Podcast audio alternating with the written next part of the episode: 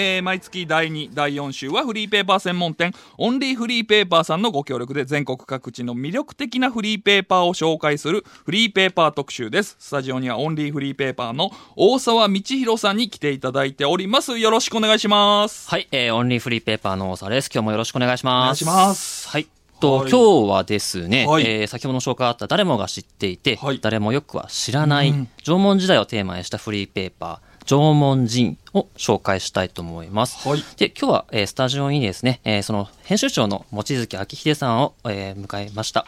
では、望月さん、すいません。ご紹介の方、すいません。お願いします。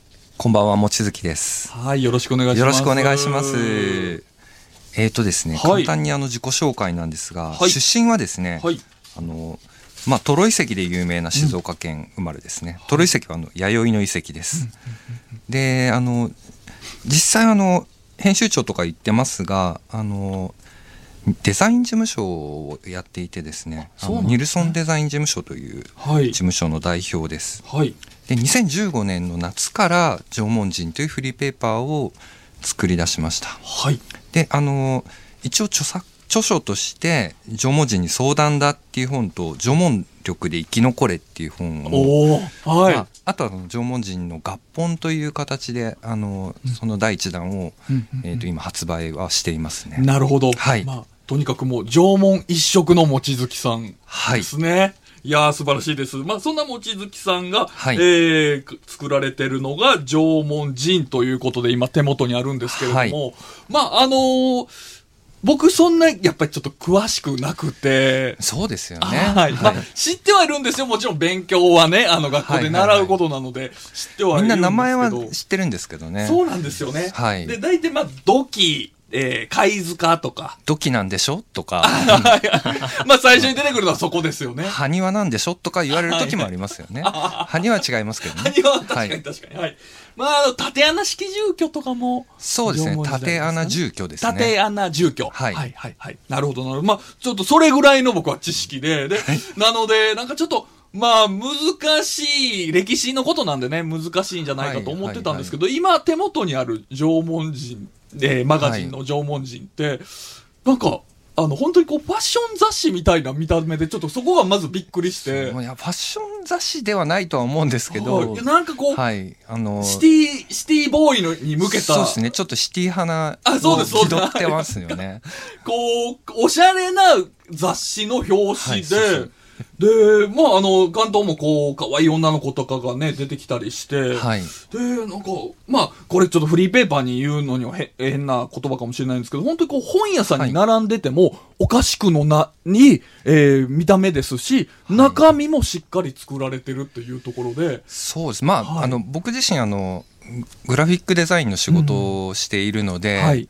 まあそういう点では、あのすプロプロではあるので、そうですよね。はいあの、その、ご自身のお仕事をフルに活かして。そうですね、はいだから遜色ないといえばまあ遜色ないとは思いますね。ね、あのーまあ、ちょっとそれでしかも、あの、まあ、はい堅苦しいんじゃないか。やっぱ歴史のものっていうと、はいはい堅苦しいんじゃないかっていう、とっつきにくいっていう正直、もう正直なところイメージあったんですけど、中身見てみると、本当にじゃあ、その、まあ、かっこいいだけの表紙で釣るんじゃなくて、中身もかなりこだわって作られてて、その、なんて言うんでしょう、こう、ギャルと縄文とか、はい。なんかこう、モテが、えー、ドキモテって言ってこう、女の子たちの髪型、ヘアスタイルをこう、ドキになぞらえて紹介してたりとか、そうですね。かなりとっつきやすい内容に作られてますよね。そうですね。あのーなるべくその現代カルチャーと、うん。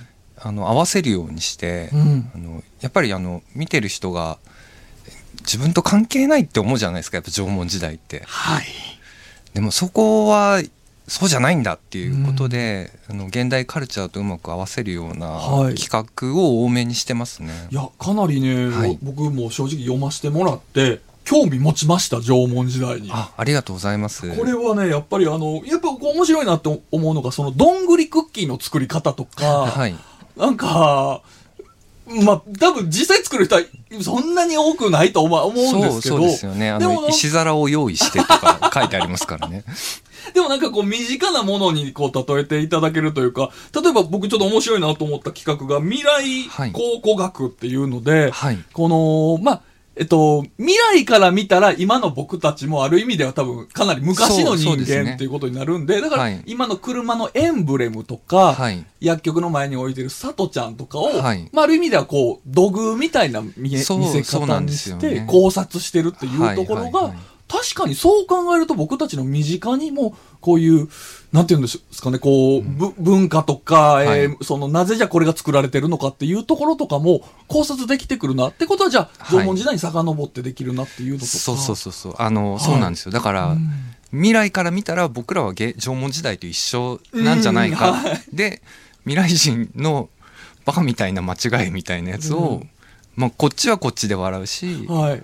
未来は未来で現代ってなんて原始的なんだみたいな笑い方をすることもできるっていう割といい企画だと思うんですけどね。いや、はい僕面白かったです。本当に、もう、ちょっとまんまと興味持ちました、縄文時代に。ありがとうございます。ありがとうございます。こう、なぜじゃあそもそもちょっとその、望月さんは縄文時代に駆り立てるのかっていうところを、僕まあまあちょっと今こう興味持った今聞いてみたいんですけど、どうしてあなんですか、のーはい。まあなんですかねよくまあ聞かれるんですけど、あのー結局のところ、まあ、好きなことにそんな理由とかはうん。実はなかったりはするんですけどただやっぱりあのこういうのを作っていてですねすごく思うのはですねあの実際縄文時代の出てくるものってはい。基本的に庶民の生活のものばっかりなんですねうん。うん。あのだから言ってみたらもうポップカルチャーなんですよだからすごい僕は好きだなと思うんですよね。であの弥生時代の後半ぐらいから、もう日本の歴史って権力者の歴史にどんどん移り変わってきちゃうし、それしかね生まれてきちゃうんですよねそうなんですよね、うん。それしかみんな研究されないんですよね、うん。庶民の歴史っていうのはあの実は縄文時代が庶民の歴史がメインの文化っていうともう縄文時代か江戸文化ぐらいしか残ってないという確かかに確かに。あとはもうみんなあの権力闘争だったりとか、はい。まあ、たまに出てくる英雄的な人たちのお話だったりとかするので、まあ、僕はやっぱり庶民なので庶民の文化楽しいなっていうふうに思ったりするんですよね。だから古墳とかは結局権力者のお墓なわけですからでそういう点でやっぱちょっとじくじたるものはありますよね。あの別にあの古墳がいけないというわけではないんですけど、うんまあ僕はやっぱ縄文派だなというふうに思ったりしますね。なるほど、なるほど。あーじゃあ、その、じゃあ、こう、縄文に興味がある、縄文時代が、まあ、はい自分は好きだっていうところで、じゃあ、なぜそこから今度、こう、マガジンを作るっていうところになっていったんですか、それはですね、もうはい一重にですね、はいあの友達がいなかったからですね。縄文を一緒に楽しめる友達が いなかったんですよね。縄文仲間が。そうなんですよね。あの結局遺跡にとか古古館に行っても、はいあんまり人がいないんですよ。正直なところ。うん、確かに、歴史博物館みたいなところってそそう。ねちょっと寂しいなっていうふうに思ってですね、あのなんかこうもっと同じような視点で縄文楽しめる人ってもっといないかなっていう、そういうまあのがありましたね。なるほどなるほどはい。じゃあまあ、もっと一緒に、縄文時代ってこんな面白い楽しいものなんだから、ね楽しむ仲間を増やしたいというので。はいはいいや、もうこう、すごくもう成功してると思います。どうですか？あの、はいこれね、オンリーフリーペーパーさん的に見て、フリーペーパーとして、やっぱりそういう思いで作られて、かなりクオリティ高く作られてて、フリーペーパーとして見てどうですか、そうですね。あの、さっきも言ったように、はい。あの、書店とかで並んでても本当におかしくないクオリティなんですね。うん。で、フリーペーパーって言っちゃえば、まあ、フリーペーパーなんですけども、あの、全然お金出して買いたいくらいのクオリティで本当やっていてもちろんなんかあの、望月さん自身もね、著作とか出されて、まあ、合本も出されてるんですけども、はい。やっぱりこのフリーペーパーって形を続けていくのは、あの、フリーペーパー屋さんの立場としてはとても嬉しいですね。ううん。ん。すごいあの、はい1号もう結構詰め込んだんですけど、はい。もうどんどんどんどんあの文字量が増えていっちゃって、やばいんですよね。伝えたいことがね。いやほん新書一冊分ぐらいあのの文字量はありますからね。確かに。でもまあ、あの、もちろんデザインがはいきっちり作られてるので、なんかそんな読みづらさは別にないですよね。すぐ、スーッと読めるというか。そまあただやっぱあの文字がちっちゃいとか言われることは結構ありますね。確かに、でもそれだけね、これだけ詰め込みたいというところで。そうそうですね。でもそれやっぱ情報はちゃんと入れないと良くないですね。デザイナーが作るとすぐあの綺麗なスペースを空けたりとか 空間を大切にしたりするじゃないですか。まあそれはそれでいいとは思うんですけど、確かにねこう思いがあって作ってるっていうせっのがあると。かくねお金出して作ってるんだから、もったいないなと思って確かにあのそうなんですよね。え、でもそれだけ詰め込まれてるの、これどれぐらいのペースで発行されてるんですか？えっ、と最初はあの年3でやってたんですけど、はい。んなんか忙しくなってきちゃって、うんあの今年2ぐらいにしようかなってあのしれっとあの しれっと変えてますね。どれぐらいのじゃあ人数で作られてるんですか、こちらは？あの最初はもう本当に一人でやっていてですね、はい。です最近はですね結構協力してくれる人縄文友達が増えてきてできたんですね。はい、当初の目的の。そうですね、よかった。はいなのでちょっとそういう人たちにもなんかいろいろ協力してもらったりとかして、うん。まあもともとあのその漫画家さんとか、はい。あの作家さんとかにも声をかけて、まあ、書いてもらったりとかうん。しているので、あのまあ、純粋にあの一人で別に全部書いてるわけじゃないんですが、うん。そう編集は最初は全部一人でやってましたね。なるほど、なるほど。内郷そのどういう形で制作は進められてるんですか？なんか、はい。今回はここの遺跡紹介したいとか、そういう決め方だったりするんですか？まあでも毎回ある程度大きなテーマは決めていてですね、はい。あのーまあそれをこう裏テーマにして、で取り上げたいものを決めてですね、うん。まあ大きな特集は割と硬派なものを使うあの出せるようにして、あとはなんか毎回新しい何か変なものを入れようと思ってですね、うん。で、まあ、あのさっきも言いましたけど、はい。その現代のポップカルチャーとなんかうまく合わせられたら、うん。それはちょっといいなと思って企画にしてますね。そうですね、あのーなんかこう、乃木坂になぞらえて、はい。えーアイドアイドルグループになぞらえて紹介してみたりとかいう企画をやられたりとか。そうですね、まあ、あの勝坂式っていう、うんあの土器形式があるので、はい。これはやっぱり勝坂は46紹介したいよね。感じですね。あ、え、46個、あ、以上あるってことですよね？あすごいいっぱいあるので、はいあの46に絞るっていうのはすごい大変でしたね。なるほど。なんで46個その、えー、と9号では勝坂46っていう特集を組んだんですが、はい。あの46個全体で32ページの中で46個紹介してるんですが、あのもう本当に絞るのが大変でしたね。でもなんか、やっぱりこうしてアイドルとして見ると、うん土器も美しいですよね。可愛いんですよかわね。いい、わかります可愛い。可愛いんですよね。見えてきますよね。わかるんですよ。これ拝見させていただくと、あ土器ってこんな美しかったんや、可愛かったんやっていうのがわかるような、まあもちろん切り取られ方、紹介のされ方がもう上手だっていうのはあるんですけど、すごくわかりますな。本当にだから、実際どうですか？あの、これ発行しだしてから、はい反響っていうのはどうですか？あ反響はすごい良かったですね。うん。あのやっぱりあの本もあの2冊も書くような形になる、なりましたし、はい。あのまあ、いろんなところにあの呼ばれたりもすることが増えてですね、まあその分忙しくなっちゃってそうですね。大変だっていうのはあるんですが、はい。あ、じゃあ先ほどの著書って、はい。あの、このフリーペーパー出されてから、あもちろんですね。はい。なるほど、じゃあ、もともとそういうの出されてて、フリーペーパー始めたわけじゃなくて、ではないんですね。これきっかけっていうところそうですね。僕はあの特に専門家っていうわけじゃないので、はい。ただのデザイナーというかうん。あのそういうのがただ縄文が好きなおじさんとなるほどないう形であのーまあ、専門家っていうよりはもう本当に、まあ、まあ、多分マニアとか、フファンとかの方が。はいなるほど、まあ、だから、だからこそそういうちょっとカルチャー、今のカルチャーと合わせた紹介の仕方っていうのができていったのかもしれないですね。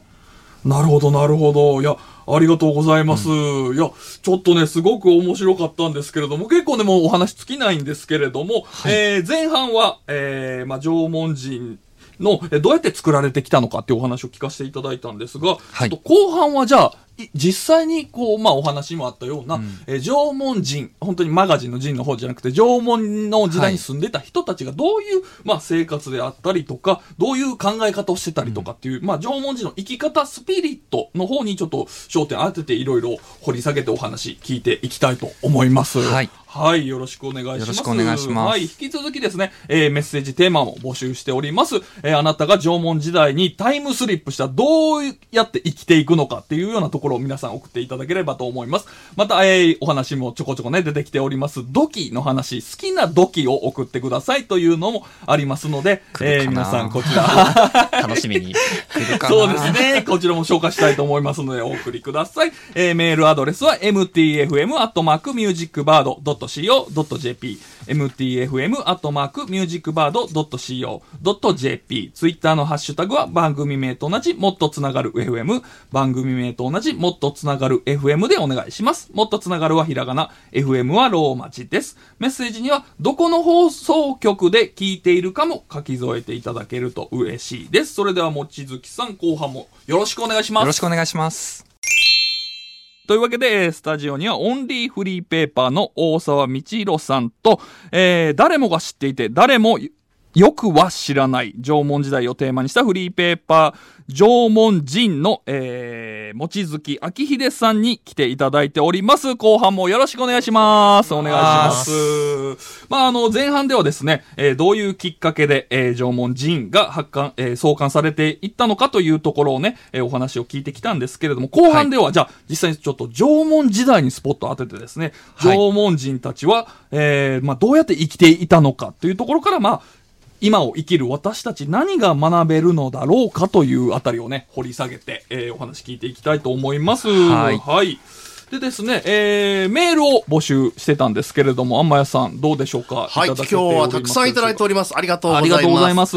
えー、ラジオネーム、片はじめさんからありがとうございますありがとう。ございます。えー、好きな土器形式、やはり一番は資源である丸底縁、え、丸底深縁、あ、丸底深鉢土器です。丸底深鉢土器。が、実際問題として好みは、やはり縄文土器の代表例格、火炎土器です。世界的に見ても最先端で最前衛と評される縄文文化は興味の大油田です。すごい。あちょっもうとね、一応、ど、ど、これは、どういう土器なんですか？これ多分ですね、はい。あの、まあ、ど土器形式というよりは、まあ、土器の形だと思うんですけど、形。はい。まあ、多分、早々期とか早期あたりの、相当、一番古い時代の土器の形ですね。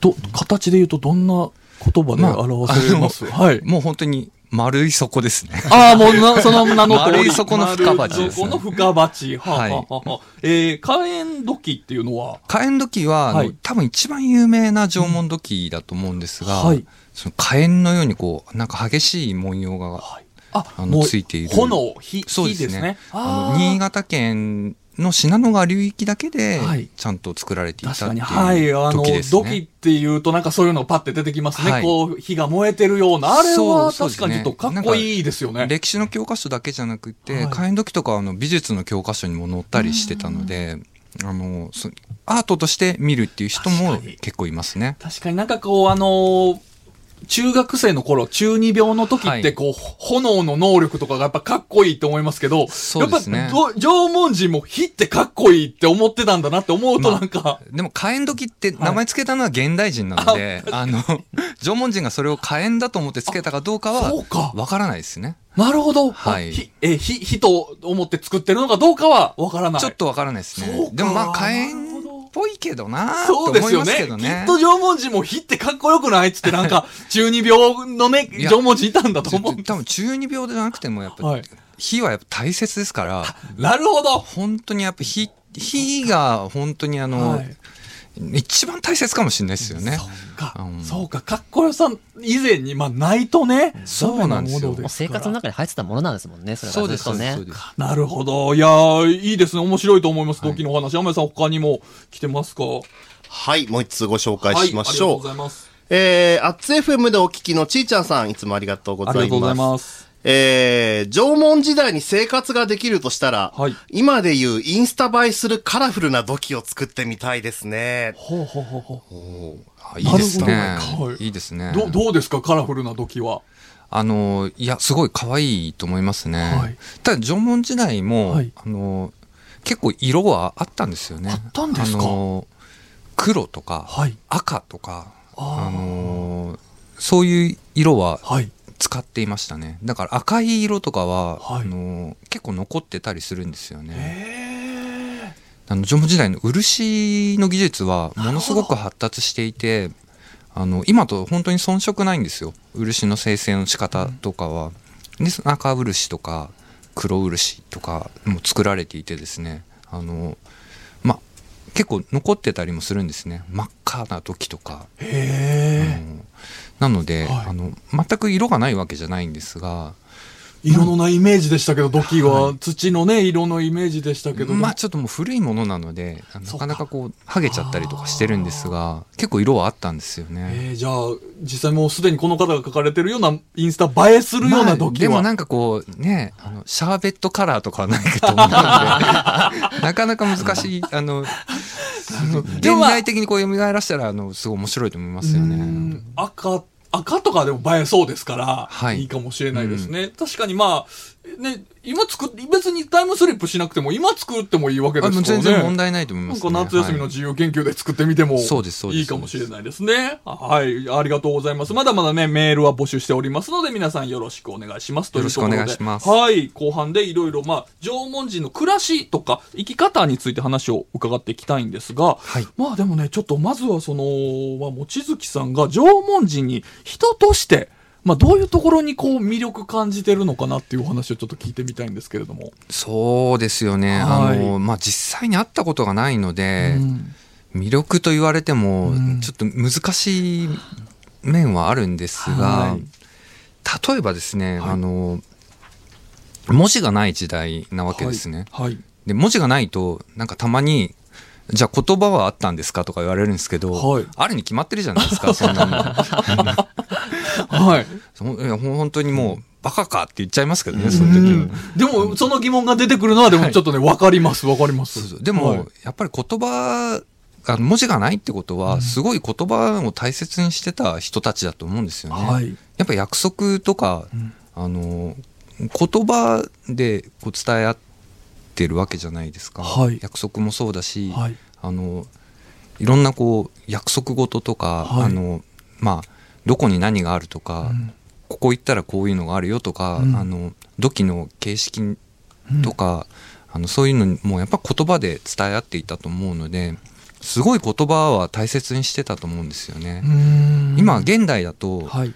口約束とか言うとはい。大体もう信用できないものの代名詞として。口約束があるんですが、はい。でやっぱ口約束こそ大切なものだったんだろうなっていうふうにあの僕は思ったりするので、言葉をやっぱ大切にしたいなっていうふうに思いますね。うんなるほど。まあ、それを大事にすることによって、人と人のつながりというか、相手のことも大事にしてっていうのは、ね、そうそうですね。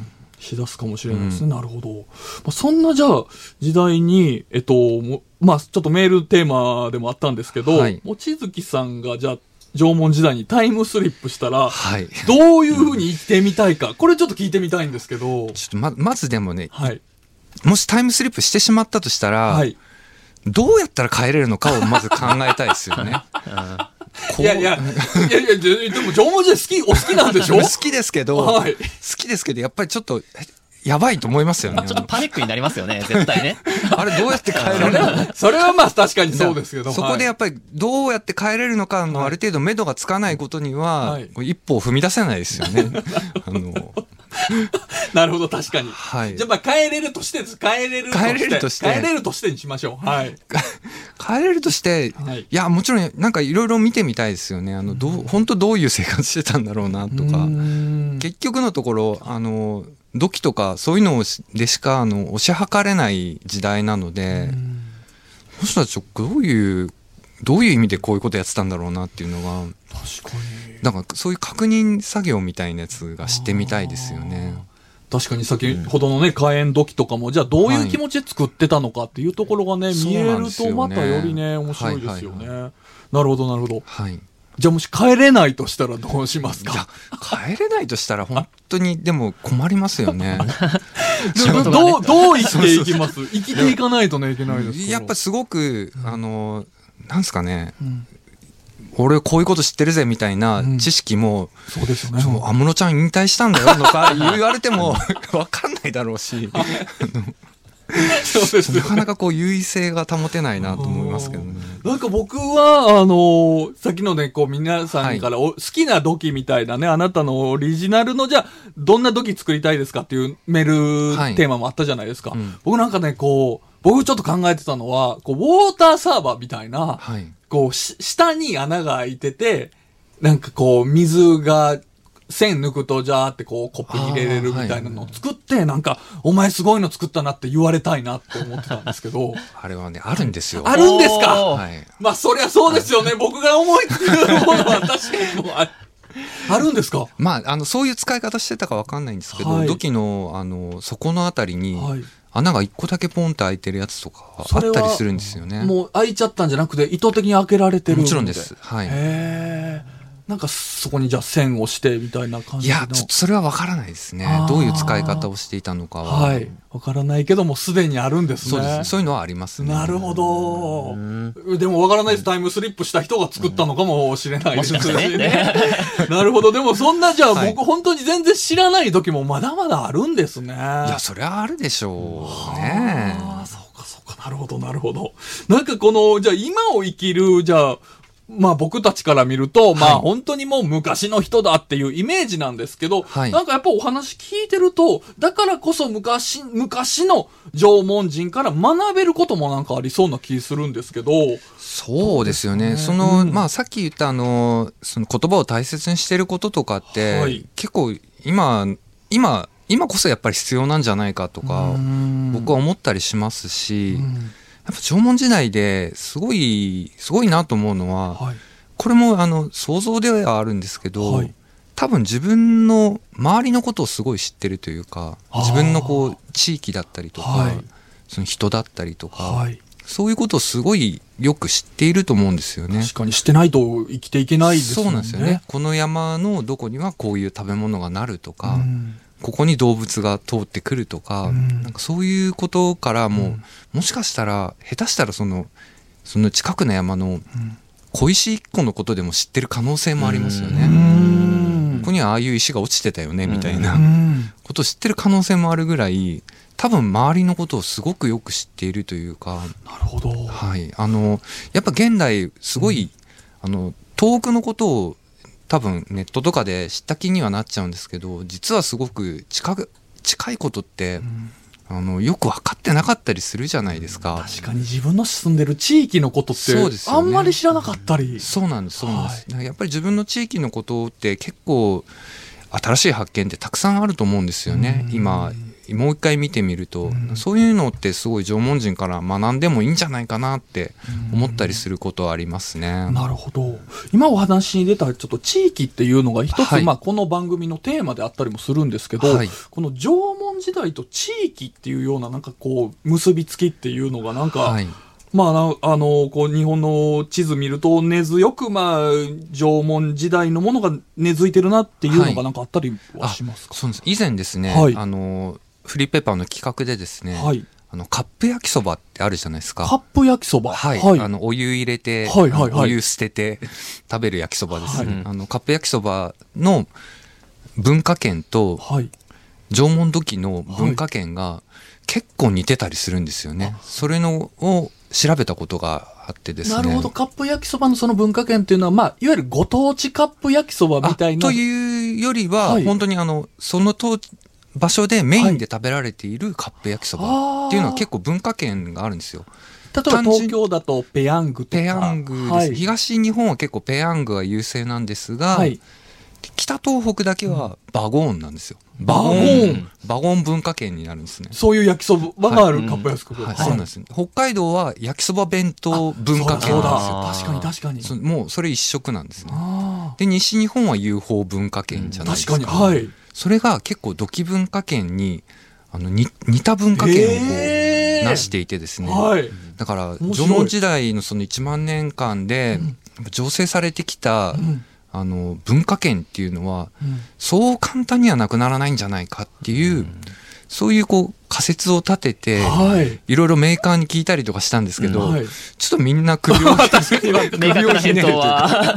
確かにいきなり電話かかってきて、縄文時代と結びつけてやると。あそうですかとか言われてあのいや、でもちょっとその視点は面白い面ですね。白いですよね、本当にね。ずっと続いてでも本当にあるんだと思うのあの結構近いものがあったりするのであの面白いんですよね。そういう考えると、じゃあペヤングとか UFO とかのあの器入れ物は、ある意味では土器なのかもしれないですね。そうですね。どっかで関係してるのかも、みたいな可能性の話ね。なんかこの、ね、この地域の土器の形に実は似てるとか、もしかしたらあるっていうようなところ。ねそうですねそうなんですよね。へえ、カップ焼きそばとの分布図に似ている。ああ、はいその視点でまた縄文時代っていうのにちょっと思い馳せてみると、そうなんですよ面白いかもしれないですね。なるほど、なるほど、いいお話聞かせていただきましたけれども、まあ、ここまでお話聞いてきて、そろそろこれリスナーの方たちも、こちらのフリーペーパー、縄文人、かなり興味が持たれてる頃だと思いますので、はいえーはい。で、この縄文人、どうやったら読むことができるのかっていうのを、ちょっと